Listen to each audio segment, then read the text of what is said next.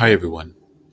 It's been a little while since we did one of these because we've been uh, very busy. There have been a lot of changes since the last podcast.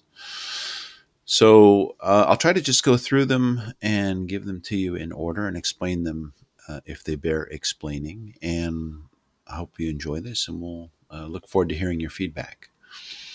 So, to start with, we got rid of the professional uh, AI uh, beta site. Everybody's in one beta site now. We have about 140 or 150 users.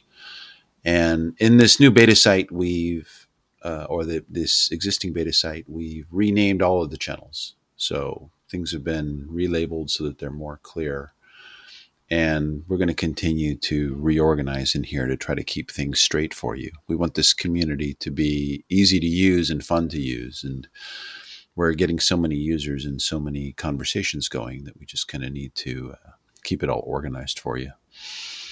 The big, big, big breakthrough that we made uh, in the last couple of weeks is we figured out how to make each artificial intelligence callable instead of automatically responding to every message. So instead of, you know, you, you go to a channel and you put in your message and the AI responds to you every time.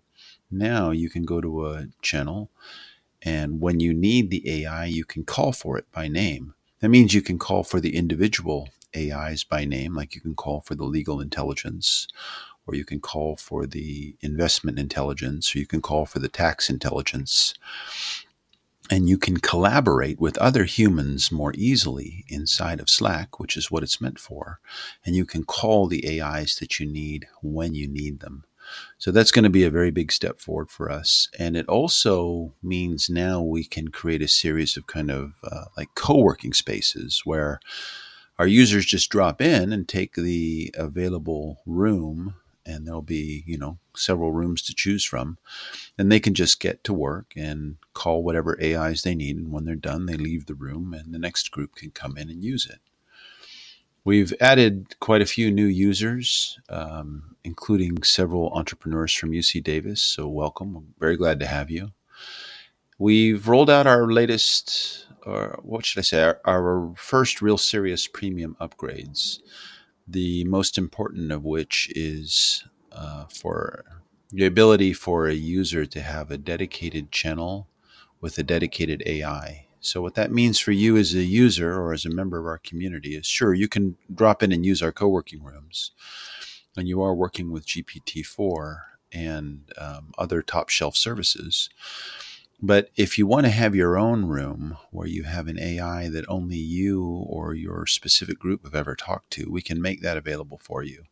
And we've had some people buying that service from us. And so that's exciting to be provisioning because it means that the AI can really focus on what you need. And interestingly, we've been doing some experiments to see how far back an AI can remember in terms of conversation and in time frames. And um, we've discovered that an AI can go back, when properly keyed, can go back something like 60 or 80 turns and can remember conversations for at least 24 hours. So that in, implies a high degree of customizability. We think, therefore, the ability to have a dedicated AI is pretty exciting. And we're very pleased to announce that our first founding member of our Masterverse AI community signed up. And that's a super cool thing because to be a founding member of our society, among other things, includes one year's dedicated use of an AI for you.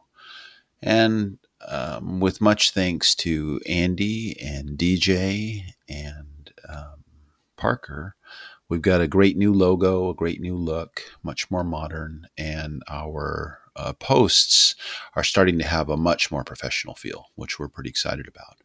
There's more to share, but that's a pretty long podcast for the Masterverse. And we'd love to hear your feedback, and we look forward to uh, seeing you out there in the community. Thanks.